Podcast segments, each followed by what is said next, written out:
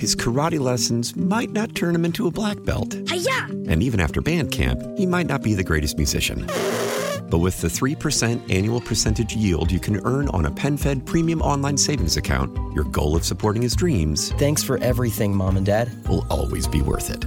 Apply today at PenFed.org slash savings. Federally insured by NCUA. $5 minimum to open account. To receive any advertised product, you must become a member of PenFed. PenFed's got great rates for everyone.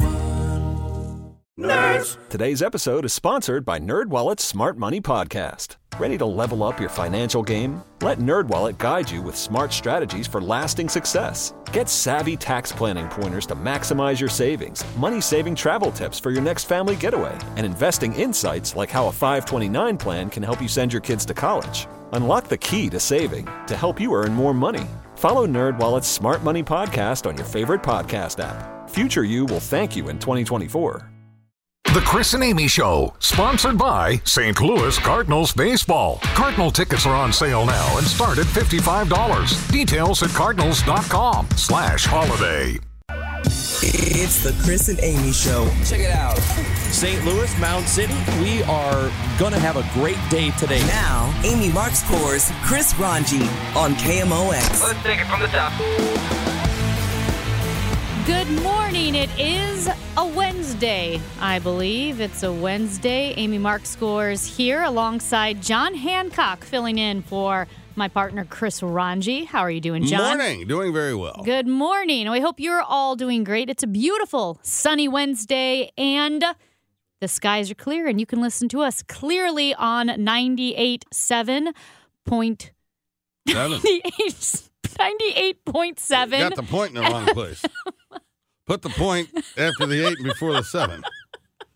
98.7 FM along that 40 corridor. It's super clear. Of course, there's 1120 AM or the Audacy app where you can listen to us live, rewind if you missed a few things, and you can listen to the Chris and Amy Show podcast wherever you get your podcasts. Time now for the top of the order. The top three stories everybody will be talking about. Craig Berube, the coach of the St. Louis Blues, is no longer the coach of the St. Louis Blues. He led the team to the Cup in 2019, but they've been struggling the past year, really couple years, and he was out last night. And the Biden administration appears to be shifting their policy towards uh, Ukraine and Israel. And we're going to visit with Linda Kenyon, CBS News, about that. And after losing 17 more police officers last month, that's 2% of their workforce, the St. Louis City Police Department sees its lowest levels of officers on record. John Hancock in for Chris Ranji, as I mentioned earlier, and also joining us in Studio B is Tom Ackerman to uh, discuss the Sports Director Tom Ackerman. sports director Tom Ackerman, anchor of Total Information Oh my AM, gosh. Thank you. the voice of America. Hello, everybody. Craig Berube is out. Tom Ackerman. He is. Uh, he is out of a job. He was hired in 2018 as the interim coach for Mike Yeo, who was fired. And famously, Berube went on to win the first and only Stanley Cup in Blues history. Before that, Ken Hitchcock was fired. That was in the middle of the season in 2017. In February, the Blues went on to make the playoffs that year. Davis Payne was fired in the middle of the season in November of 2011. Davis had received a contract extension and was thought to be the next big thing. He couldn't get the team together. He was fired in the middle of the season. All of these firings by Doug Armstrong in the middle of the season. The Blues made the playoffs actually each of those three times. Payne, Hitchcock, and Yeo, as Berube went on to win the Stanley Cup. Now he has been let go, and uh, it's going to be interesting here. Drew Bannister is the interim coach. Who knows? He could end up being the head coach. He's been running Springfield, very highly thought of at the AHL affiliate in Springfield. Went to the playoffs in back to back years. Uh, took the team to a conference title two years ago. Here's the big thing, though, and that is what is Doug Armstrong going to say here in about 20 minutes about that very firing? We have a reporter, Sean Malone, on the way uh, to cover that for KMOX News and Sports. And I'll be very curious to hear what he says. I, I suspect that he's going to say something like this We are in a period of transition. We have a roster that we have constructed, And we feel that the message from the coach and his coaching style has not gone along with this group of players, mm-hmm. and therefore we needed to make a change. I don't personally think, if you're asking my opinion, that this is the right move. I believe that Craig Berube should have been given more time. I think that he is one of the best coaches they've ever had, and I think he deserved a better ending than this. I do, however, realize that in the NHL, coaching changes mm-hmm. happen constantly, and this is actually a very long time to have a coach in one place. So it was inevitable. Something was going to happen to Craig Berube at some point. It just happened to happen late on December 12th. Yeah, he was fired from the Philadelphia Flyers. Uh, was Craig Berube before he came to St. Louis. Uh, he implemented a new defensive style this year. They they went from a sort of a man to man coverage in the defensive zone to more of a zone coverage, and that was working. It seems to me the problem with this team wasn't the systems; it was the execution. And you saw it very clearly on the power play, which has just floundered all year. Brutal. Seven for 83. Yeah, but I, you know, I thought Berube had the right makeup uh, to lead the team. Now, you know, you and I aren't in the locker room, nor is Amy. Uh, but did he lose the locker room? Was was there a problem? Was there friction between he and Jordan Kyrou? Does, has any of that been made public? Well, that's interesting, and that Jordan Kyrou does make $8 million. And I don't know if there was friction as much as Frustration. not able frustration not able to get through to the player that the player needs to be a two-way player uh, the players can't get fired now they are under contract. They could get traded uh, but you're not going to let jordan Kyrou go and eat $8 million i mean this is not happening. Yeah. so the coach is going to get it. The coach usually does get it. Uh, doug armstrong is the longest tenured nhl general manager. He has been there for a long time. He does have a lot of pressure on him now to deliver here this next regime, whatever he is trying to put together to build the next playoff team. Can they be a playoff team? The way I look at this team, Andy Strickland and I actually differ on this a little bit. I, I had him on Total Information AM in our 822 segment, and he believes that this roster actually can make the playoffs. I watched the game last night. I actually said to my daughter out loud, I said, This team is awful. They're awful. Yeah. I mean, I, I and I know that they've had their bright spots, but they give up uh, three goals in one period after having a great period. They can't put three periods together, let alone back to back good games together. So what the heck is going on here? I did not say that I thought Berube would get fired, but I did say to myself, something's got to change here. And I didn't think they would go so far as to fire the coach this early in the season, but it is what it is. I don't see this team. It's not even close. It doesn't even closely resemble the Stanley Cup style of play. They were big, bruising players. They had big defensemen, and they controlled the game from that standpoint. And they had some very savvy goal scorers, but also players that played a two way game.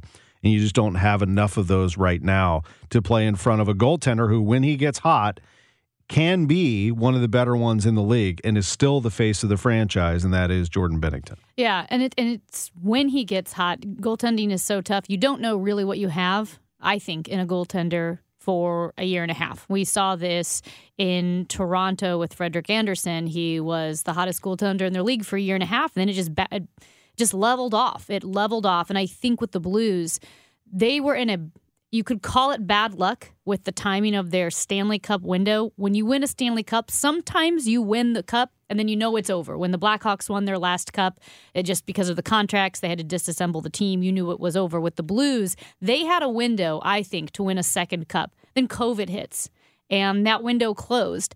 And when you look at the roster now, what they have six skaters who were on that Stanley Cup team. They lost a lot of the leadership. You have Jordan Binnington, who just, he's not the Jordan Binnington of January through June of 2019. He hasn't quite been that. He had some good runs, I think, leading into uh, COVID and just right after the COVID uh, shutdown. But he's kind of leveled off, and the team in front of him is just a totally different team. Berube's not coaching the same team of 2019. And I made this analogy when he took over in 2019, which is probably why I'm doing this job. Uh, talking politics. He kind of reminded me, it was like the Jimmy Carter, Ronald Reagan. Like Mike Yeo at that point was calling out players by name in press conferences, saying, you guys aren't showing up to work. This is Alex Pietrangelo had a bad game. He was naming players and calling them out to the media, and it was a very low moment. I mean, you talk about a locker room that's down. That locker room was down. Yeo's ousted. You bring in Craig Berube, and he's the whole don't let anyone ever tell you this isn't a great team. This is a great team. We can do this. And they rallied around him. There was something to that. The buy, I know I hate the term buy in, it's such a cliche, but he was able to get that from the locker room. The team he has now, it, it doesn't have that. It, it, it's just a totally different group of guys. Yeah, I hear you. And he actually, it was about a year ago that he basically called his team soft Mm-hmm. and Yeah. called them out and tried to, he tried to do everything he could, I thought, to spark the team. And I don't think this is Craig Berube's issue. I think this is an organizational issue that they have just stalled for whatever reason. I think that one of the biggest dates in their history where you can link back to where this thing started to go south is October 12th, 2020. That was the date that Alex Pietrangelo Yes, signed with the Vegas exactly Golden right. Knights. That's exactly right. And he was the captain of the Stanley Cup champions. And a year later, he's off to Vegas. I felt like the Blues pushed all their chips, not all, but a, a big pile of chips in the middle of the table and lost them because Pietrangelo went on to be great. No, he was great here. They, And, they, and, and they have not been able to replace that. And that has been one of the biggest issues. and they turned around then and signed Torrey Krug, who's, you know, not been the greatest defenseman we've ever had here in the city of St. Louis. And they, you know, they felt very highly that Colton Parayko could blossom into a great one. And while Parayko is an extremely talented offensive player and has great speed and a great shot, it never totally came through. Can you believe Colton Parayko is the longest tenured athlete in St. Louis right now, Yeah. let, let alone oh, Blues? wow. Number one pro athlete in terms of tenure. Now that uh, Tyler O'Neill and you know some others of the Cardinals, but but Adam Wainwright, obviously, uh, all these players. He is now the longest tenured Wow. one. Uh, so, but anyway, uh, it, it's it's concerning. I don't think that it's unusual. Team, this is the third coach to be fired in the NHL already, and we're just in December, and the season just started. So it- it happens. It's just it happens that it's Craig Berube who, you know, will go down in history as the one who brought the Blues their first Stanley Cup. Hopefully, not their only Stanley Cup. Yeah, and I, I and before we go too, I think I need, or I, uh, I definitely perhaps underestimated that you call it the Moses and Aaron, the liaison voice that Alex Pietrangelo was between the coach and the locker room.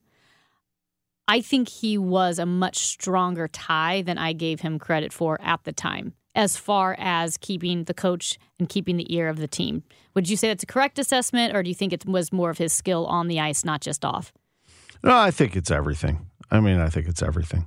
You know, when you talk about greatness when it comes to coaches or players, there is an intangible quality of being able to tie together the room. And uh, whether you're Craig Berube, Alex Pietrangelo, Pat Maroon was really good at it, actually. Hmm.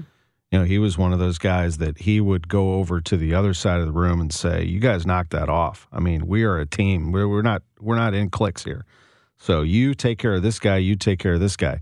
And until you have that, uh, it can be a real issue. One thing that the Blues are trying to do here, it, what I think is kind of a hard thing to do, is they want to get their younger players established and moving here, and it does set you back a little bit because that's hard. I mean, there Connor Bedard is is a unicorn. I mean, th- there aren't many young players who just come in and flourish in the NHL. It is a different world up here. Uh, The veterans that have been around a long time that know how to do it, know how to be violent when they have to, know how to be, uh, you know, finesse players when they have to be.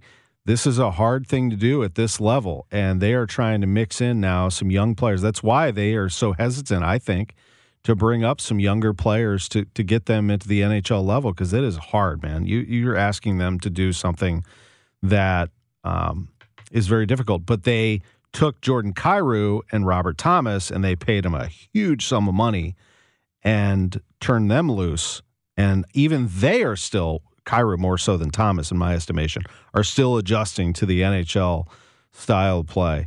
It is a work in progress. And unfortunately, Craig Berube is out. I think that a lot is going to be put not as much on Drew Bannister, but on Doug Armstrong here. Hmm. He's got to be able to illustrate to his fan base that he is doing the right thing, that to stay with him and to continue on what they think is going to be a very successful next stage of the franchise. They're going to have to sell their fans on that, and and we'll see where it goes. Tom Ackerman, thank you so much. Appreciate it. He's John Hancock. His karate lessons might not turn him into a black belt. Hi-ya! And even after band camp, he might not be the greatest musician.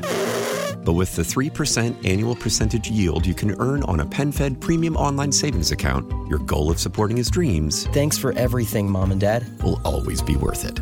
Apply today at penfed.org slash savings. Federally insured by NCUA. $5 minimum to open account. To receive any advertised product, you must become a member of PenFed. PenFed's got great rates for everyone. Nerds! Today's episode is sponsored by NerdWallet's Smart Money Podcast. Sometimes you need a change of pace. That includes your finances. Get smart with your budgeting with financial tips straight from the nerds. NerdWallet's trusted experts will set future you up for success by untangling today's web of financial misinformation. Learn about smart investing strategies, tax planning pointers, and travel tips to save on a fun family getaway. Maybe somewhere tropical? Spring ahead for smarter decisions in 2024. Follow NerdWallet's Smart Money Podcast on your favorite podcast app. I'm Tony Kornheiser. This is my show. My friends come on and you know them. We talk about the sports you care about basketball now, golf, and the metronome of your life, baseball.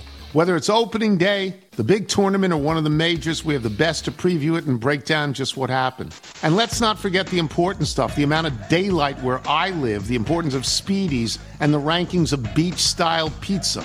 Listen on the Audacy app or wherever you get your podcasts. I'm Amy Marxkors. Hey, we've got a full show for you today, including Bob Costas joining us at 12:30. This is KMOX. John Hancock, Amy Marxkors with you on a Wednesday morning. John, the city of St. Louis dealing with crime as it always does, but it's getting more and more difficult just by the numbers after the St. Louis City Police saw 17 police officers leave their force last month alone. That's 2% of their workforce. They now have 912 police officers. That is the lowest level on record. The city is budgeted for 1,224 police officers. Mm-hmm. So they've got a 25% vacancy rate. And th- their police officer spokesman saying, hey, in 1995, we had almost 1,600 officers. So to see the number drop so far below 1,000 is pretty shocking. It is. Now, the population is leaving as well. Um, but I think one of the problems, well, there's multiple number of problems. The police do not perceive that they are being supported by the leadership in the city. That's a problem. Uh, there are departments just across the city limits line where they can go and make more money than they're making here and face a lot less crime activity. So you've got that issue. Uh, you've got an overall diminution of the police's esteem by the public. And so fewer and fewer people are attracted to go into the profession of policing. So you, I don't think the police academies are producing anywhere near the number of graduates that they were even 10 years ago.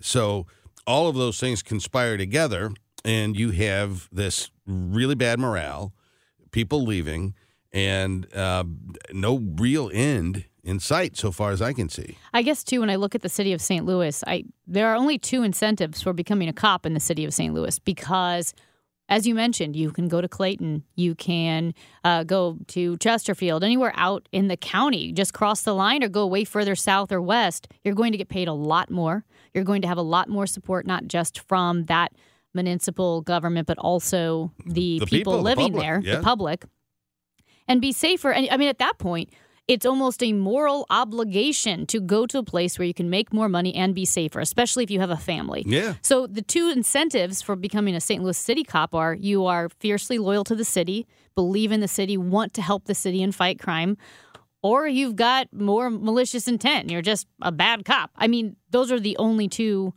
incentives that I can think of because you're not going for the money, you're not going for support. It would be you have to, your own goodwill, you love the city so much. Well, the St. Louis Metropolitan Police Department was um, a gold standard for a very long time, and it was one of the finest uh, units that existed in the country. I mean, it really was very highly regarded, still quite good. Uh, but you can only take so much. Uh, You can only take so much of a beatdown from the community and a, a crime situation. And now you now you're putting these officers on the street and sometimes there's there's not enough police officers in a precinct on, a, Mhm. on an overnight. They just can't even field an effective police force on the street. It's a problem. Hmm. He's John Hancock. I'm Amy Mark. Scores right after the news. CBS reporter Linda Kenyon joins us to discuss the money that will be going to Ukraine $200 million and also President Biden's controversial comments about Israel's actions in Gaza. This is KMOX. Putin is banking on the United States failing to deliver for Ukraine. We must, we must, we must prove him wrong.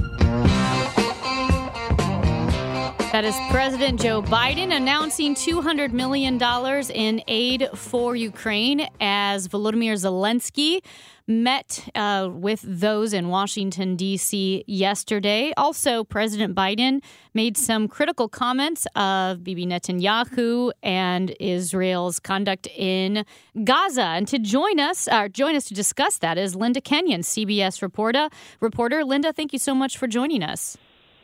Well, thank you. Happy to be here.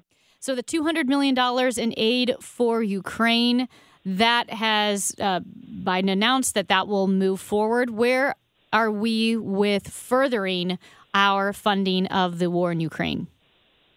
Well, the $200 million was from previous, uh, previously approved funds. The White House and uh, the spokesman for the National Security Council, Admiral John Kirby, has told us uh, repeatedly that they're running out of runway, his words, when it comes to any further funding, and that's why they need Congress to approve the president's emergency supplemental budget request, which includes funding for Ukraine in its war uh, against Russia, funding for Israel in its war against Hamas, funding for Taiwan and the Indo Pacific region due to threats from China, and also $6 billion for U.S. border security. Now, Republicans in Congress have all said they support Ukraine, but only to a certain point. They say that before they worry about security over, overseas, they need to worry about security here at home and they want more than just the six billion that President Biden put in the border security request. They want changes in border policy. In other words, immigration reform, and that is what has slowed down the process and uh, basically led the Ukrainian president Volodymyr Zelensky to come to Capitol Hill and to the White House yesterday and say, "Hey, we need your help now because if we don't help us." Russia's going to overrun us, and uh, mindful that there's going to be a deadline here because Congress wants to get out of town until January uh, by the end of this week. So if they don't move fast, they either do one of two things: they punt till January, or they stay in town a little bit longer to get it done. CBS News reporter Linda Kenyon is our guest. Uh, the we've had our gaze so focused on Gaza for the last six weeks that we've not really seen or heard or read a lot about what's happening in Ukraine. Now I know it's uh, cold there now; things are kind of bogged to a you know a halt. But the Ukrainian counteroffensive, I think, was less effective than many of us hoped it would be. Uh, what is there an end? Let's let's assume U.S. aid continues and European aid continues. What's the end game of this thing likely to look like? See, that's a very hard question to answer because it's it's difficult to see uh, how Ukraine can continue to repel Russian advances without help from international aid. But Ukraine's President Volodymyr Zelensky, who was at the White House and on Capitol Hill yesterday, did say that uh, that Ukraine has managed to take back 50% of the territory that Russia uh, took during the war so far, and uh, that Russia is still uh, trying to, uh, you know, uh, defeat Ukraine. But the major concern right now is that Russia is going to take advantage of the cold winter months and start targeting again civilian areas, most essentially the energy infrastructure, knocking out heat and electricity for the Ukrainian civilians during the cold winter months.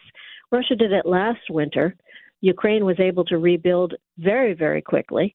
Uh, but you know, there's a limit to its powers, I suppose, and so uh, will it be able to do so again?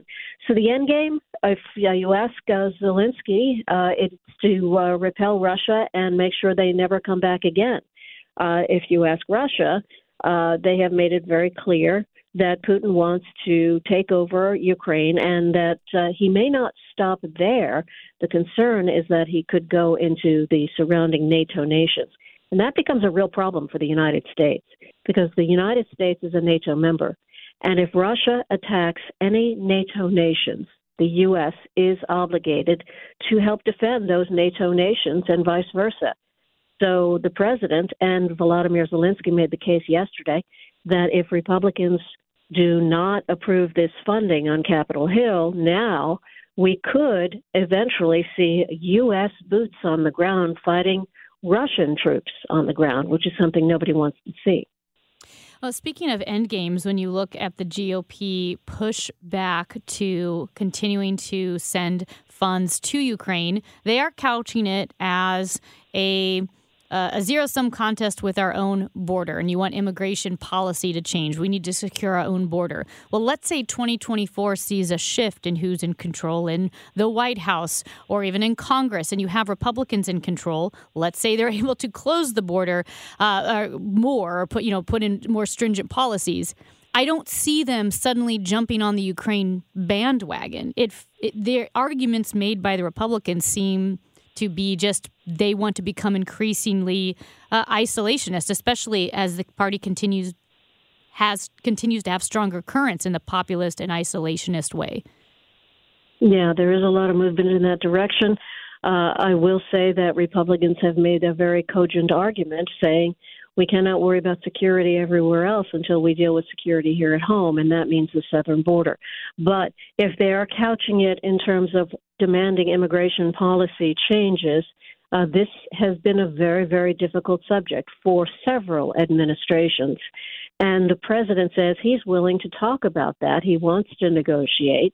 But, you know, if Republicans are not willing or not able to, to deal with this issue themselves, and again, uh, to answer a, a, a very difficult uh, question with many different angles uh, that have not been uh, answered in many, many years, uh, then they're at a standstill on immigration policy. If a Republican administration comes in, then uh, and a Republican-controlled Congress is in charge, then Ukraine may be facing some serious difficulties when it comes to trying to repel Russia and again, the threat is uh, right now there have been no U.S. troops involved in the day to day fighting, uh, and the United States would like to keep it that way. Yes, shifting our focus now back to Israel. The president made remarks yesterday, uh, I would argue, critical of Benjamin Netanyahu, uh, critical of the way Israel is prosecuting uh, its war against Hamas. Is this, uh, are we witnessing a shift in policy from the White House as it relates to Israel right now? Well, the president was at a, uh, a Democratic fundraiser yesterday uh, during in Washington D.C. and during that fundraiser, he did make some critical remarks. He did, however, say that the U.S. stands by Israel. But President Biden and Israeli Prime Minister Benjamin Netanyahu have known each other for a very, very long time. They have been friends for a long time, but they are not shy about criticizing each other. And Biden has become more critical of, he says, his friend Bibi. And he says that uh, one of the things that has to change in Israel is that the U.S. is demanding that there be no indiscriminate bombing of Gaza's Palestinian civilians. And uh, at the same time, however, he does acknowledge that uh, Bibi is in a bit of a bind because of the Hamas uh, terrorists are embedded within the civilian population. So uh, it's kind of a lose lose situation. He's also said that the international community is starting to uh, lose its support for Israel because thousands of Palestinian civilians have been killed since Hamas attacked Israel on October 7th. But as National Security Council spokesman uh, John Kirby has told us, uh, Admiral Kirby has said, everybody seems to forget, this is his words, not mine, everybody seems to forget what happened on October 7th and, and the uh, the Hamas attack on Israel and uh, what it did to the civilian population there. And he also says everybody seems to forget the fact that Hamas has said and is expected to carry out its promise that it will attack again and again and again. So Israel's plan to eradicate Hamas uh, seems to be a good strategy for Israel given the threat under which it is living. How significant is the phrase indiscriminate bombing that Biden was basically accusing Israel of, you know, having indiscriminate bombing, engaging in that, that support was softening because of that, which seems to be almost a 180 from the United States previous narrative saying, hey, we support Israel. They have to use surgical precision. They have to take as much caution as possible to limit the number of civilian casualties, but always acknowledging that Hamas creates military bases uh, where they're shooting off missiles in densely populated areas in Gaza or in hospitals or mosques. But this seemed like a 180 saying, yep, Israel, you're doing exactly what everyone said you're doing. You're just bombing indiscriminately. Yeah, it's a pretty strong statement, and it could be very damaging to Israel. Uh, but the president also uh, made sure to say, and the other uh, side of the phrase, that uh, that the U.S. still stands by Israel and fully acknowledges that Hamas will attack again and again unless it's eradicated. The problem, and the White House has brought this up as well, is not only the deaths of Palestinian civilians in large, large numbers but the problem is that uh, if you eradicate Hamas, uh, somebody else, some other organization, some terrorist organization that also hates Israel is likely to take its place to fill that vacuum. And or a lot of the very young people right now who are being uh, affected by the Israeli bombing. You know, young men, young young boys will grow up to hate Israel, and so you are uh, in a situation now where you're raising a another generation of people who would want to attack Israel. So Israel is is a bit of an island unto itself, surrounded by enemies, and uh, there have been a lot of allegations from a lot of the Arab nations saying that Israel is a bully but then, as Admiral Kirby pointed out to us uh, in the White House briefing room, look at the map. Look at Israel. It's surrounded by enemies. So, which one is the bully? Linda Kenyon, CBS News reporter. Linda, thank you so much for your time this morning. Thank you. You all have a wonderful day. Thank you. You too.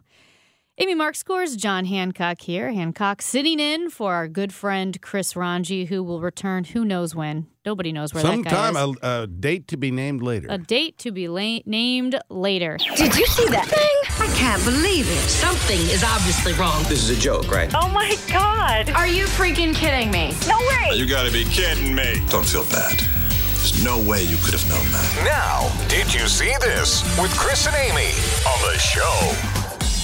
Hey, John, did you uh did you see this? Al Michaels, Yeah. you know the famed broadcaster, Oh, sports broadcaster. broadcaster. He is out of NBC's NFL playoff coverage this year, and apparently he's surprised by the move. So. Al Michaels, along with Tony Dungy, were on the call for last year's Jaguar, Jacksonville Jaguars comeback over the LA Chargers. Yeah. And apparently people weren't thrilled with their performance. I'm trying to remember watching that game or if I remember being uh, unhappy with their lack of enthusiasm. But there's a little bit of that and just saying he's getting too old. He doesn't have the energy that's needed for the NFL playoffs. But he he's 79 years old and he's called a ton of primetime football, right? From from ABC, NBC, but he's out of the playoffs. How do you how does that strike you? Well, you know, I like Al Michael, and I, I don't watch every Thursday night football game, but he does the Thursday night games on Prime. Uh, and I think he does a fine job. He's a very good uh, broadcaster, very gifted broadcaster. And I hate to see people, especially as I continue my aging Yeah. process, uh, to be summarily dismissed uh, like that. I mean, the guy is uh, an iconic Right. broadcaster who's had some of the greatest calls in the history of broadcasting. So uh, I don't I don't like it. Yeah, I don't I don't remember him being ho hum No. I, I mean, maybe I wasn't paying attention. Maybe I'm having too many conversations during playoff football, but I don't remember it being an issue, nor do I remember at least my crowd talking about the performance of Al Michaels. But instead, the number one team for NBC will be Mike Tirico and Chris Collinsworth, the Sunday night football. And see, I think I think now this is going to be unpopular. Okay. I guess I think Collinsworth is mailing it in as an Yes. analyst. I really do. I, I don't I don't know that the preparation is there and. The analyst position, in many respects, is more important in the booth because they've got to kind of pinpoint the game. I think Mm-hmm. Mhm. Tony Romo at the beginning was very good because he was very current in the league. He's getting a little tiresome now, in my opinion. And uh, and Collinsworth, who I have liked throughout the course of his now long broadcasting career, I think he, he I just feel like he's mailing it in. So anyway, that's my unpopular broadcasting opinion. Chris Collinsworth is, I mean, he's fine. When I listen to him, he sounds like somebody who is just extremely pleased with every statement that he makes. Yeah. Doesn't he just sound like he's Yeah. smiling at himself? Like the way he turns a phrase, whatever he says, it just seems like he's smiling uh, at himself because of that.